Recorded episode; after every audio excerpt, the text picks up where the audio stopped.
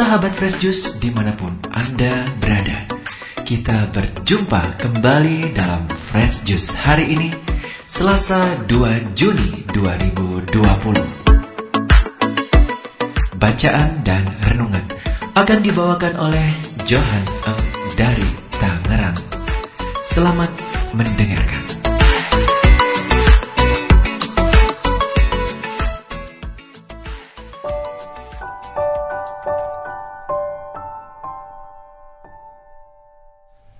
Selamat berjumpa lagi para sahabat Fresh semuanya. Saya Johan Eng dari Tangerang.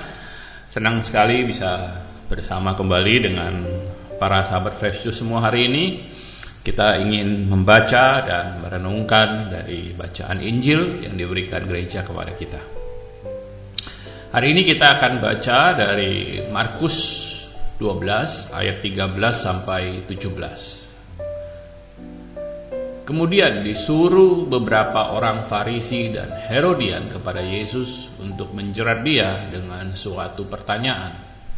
Orang-orang itu datang dan berkata kepadanya, "Guru, kami tahu engkau adalah seorang yang jujur dan engkau tidak takut kepada siapa pun juga, sebab engkau tidak mencari muka, melainkan dengan jujur mengajar jalan Allah dengan segala kejujuran."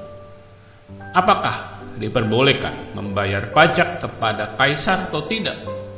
Haruskah kami bayar atau tidak? Tetapi Yesus mengetahui kemunafikan mereka, lalu berkata kepada mereka, "Mengapa kamu mencobai aku? Bawalah kemari suatu dinar supaya kulihat." Lalu mereka bawa. Maka ia bertanya kepada mereka, "Gambar dan tulisan siapakah ini?" Jawab mereka, gambar dan tulisan kaisar. Lalu kata Yesus kepada mereka, "Berikanlah kepada kaisar apa yang wajib kamu berikan kepada kaisar dan kepada Allah apa yang wajib kamu berikan kepada Allah."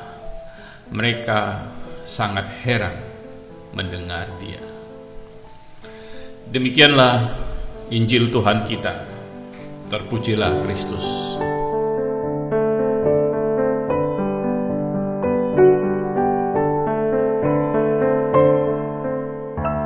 Para sahabat Yesus yang terkasih, hari ini kita membaca satu kisah Injil tentang Yesus yang ditanya soal pajak. Apakah boleh diberikan kepada kaisar atau tidak? Kita tahu bahwa pada zaman Yesus, orang Yahudi itu dibawa penjajahan Romawi dan banyak orang Yahudi merasa mereka tidak perlu membayar pajak kepada penjajah yaitu orang Romawi.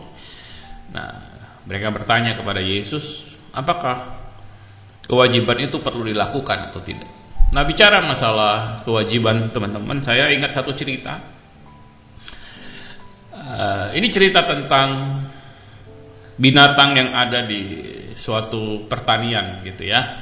Nah, si ceritanya ada tikus, ada seekor babi, ada seekor sapi, ya, tikus, babi dan sapi. Suatu hari si tikus ketakutan dan cerita sama teman-temannya katanya, "Waduh, saya baru lihat ini Pak petani masang perangkap tikus," katanya. "Gimana ya? Bantuin dong," katanya gitu. Lalu ada ayam bilang, "Aduh, Pak tikus, itu mah urusan kamu bukan urusan saya." Jangan gangguin saya urusan kecil begini. Lalu si tikus melihat pada temannya si babi. Babi juga bilang, uh, waduh, nanti saya akan ikut mendoakan ya supaya semuanya baik-baik aja, kata, supaya kamu nggak kena perangkap itu katanya, kata si babi. Lalu kata si sapi, sapi bilang, ah udahlah itu hal kecil, kenapa diributin, katanya, udah katanya.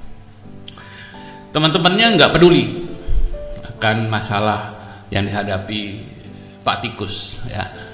Lalu suatu malam sang istri Pak Petani mendengar suara seperti perangkap tikus yang menangkap berhasil menangkap tikus. Jadi Malam-malam hari istri petani ini keluar mau lihat apa yang ketangkep.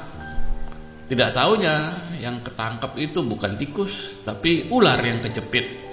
Dan ketika istri petani ini mendekat, si ular itu mematuk si pet, istri petani ini di kakinya. Dan karena ini ular beracun, maka si istri petani ini pun menjadi sakit karenanya. Dan karena dia sakit kena racun ular, mulai badannya mulai panas. Dan semua kita tahu kalau begitu biasanya suka dimasakin sop, sop ayam. Maka petani menangkap ayam yang ada di kandangnya lalu bikin sop ayam. Teman-teman dari Pak Petani ini mendengar tetangga-tetangganya datang untuk menjenguk istri petani ini. Dan ketika teman-temannya datang, sang petani pun berpikir apa yang harus disajikan buat teman-temannya ini. Maka dia pun ke kandang babi dan menyembeli babi untuk memberi makan tetangga-tetangganya ini. Si istri petani tidak tambah baik, malah meninggal. Maka sekarang bukan cuma tetangganya datang, seluruh kampung datang untuk ikut berbelasungkawa dan kembali petani harus menyediakan hidangan buat mereka. Kali ini dia menyembeli sapi untuk bisa meng, uh, untuk bisa menjamut seluruh kampung yang datang men, uh, berbelasungkawa atas kematian istrinya. Jadi cerita ini teman-teman menceritakan masalah yang sering kali kita anggap bukan masalah kita. Ternyata bisa punya pengaruh besar juga terhadap hidup kita gitu ya. Itulah uh, kenapa ada namanya kewajiban. Kita tidak hidup sendiri di dunia ini.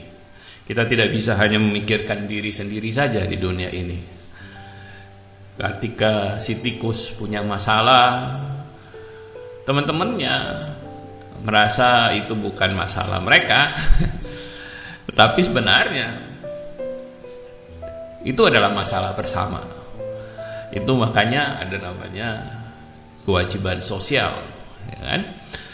Di dalam cerita Injil hari ini ketika Yesus ditanya perlukah kita membayar pajak kepada orang Romawi penjajah? Yesus menjelaskan bahwa mereka punya kewajiban. Berikanlah apa yang menjadi hak Kaisar. Kita punya kewajiban juga sebagai masyarakat dan eh, sebagai anggota masyarakat.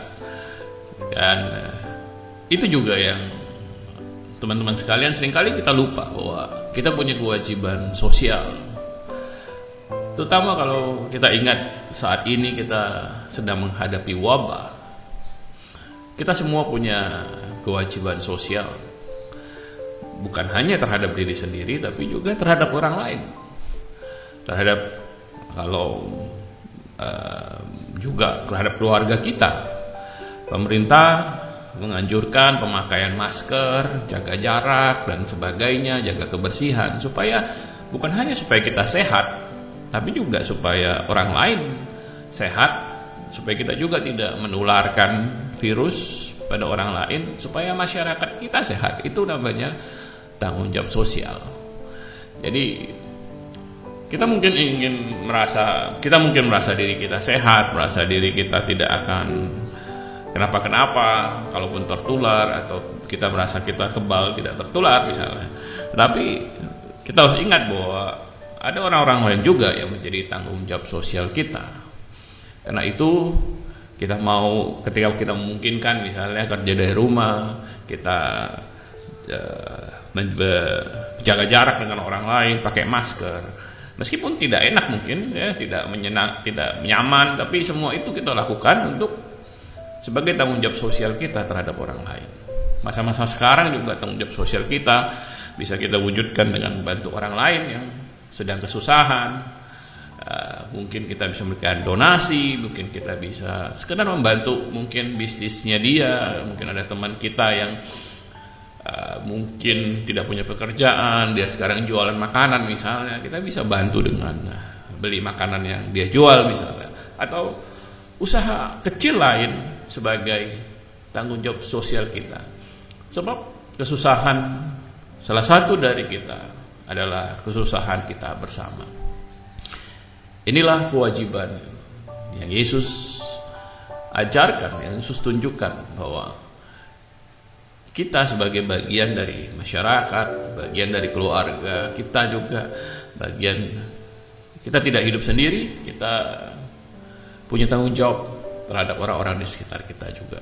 Kita punya kewajiban terhadap mereka juga. Semoga Tuhan membantu kita dalam hal ini. Amin. Mari kita berdoa teman-teman. Dalam nama Bapa dan Putra dan Roh Kudus. Amin.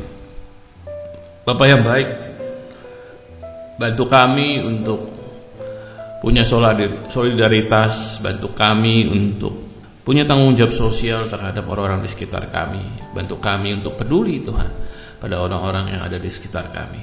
Mulai dari keluarga kami dan masyarakat di sekeliling kami.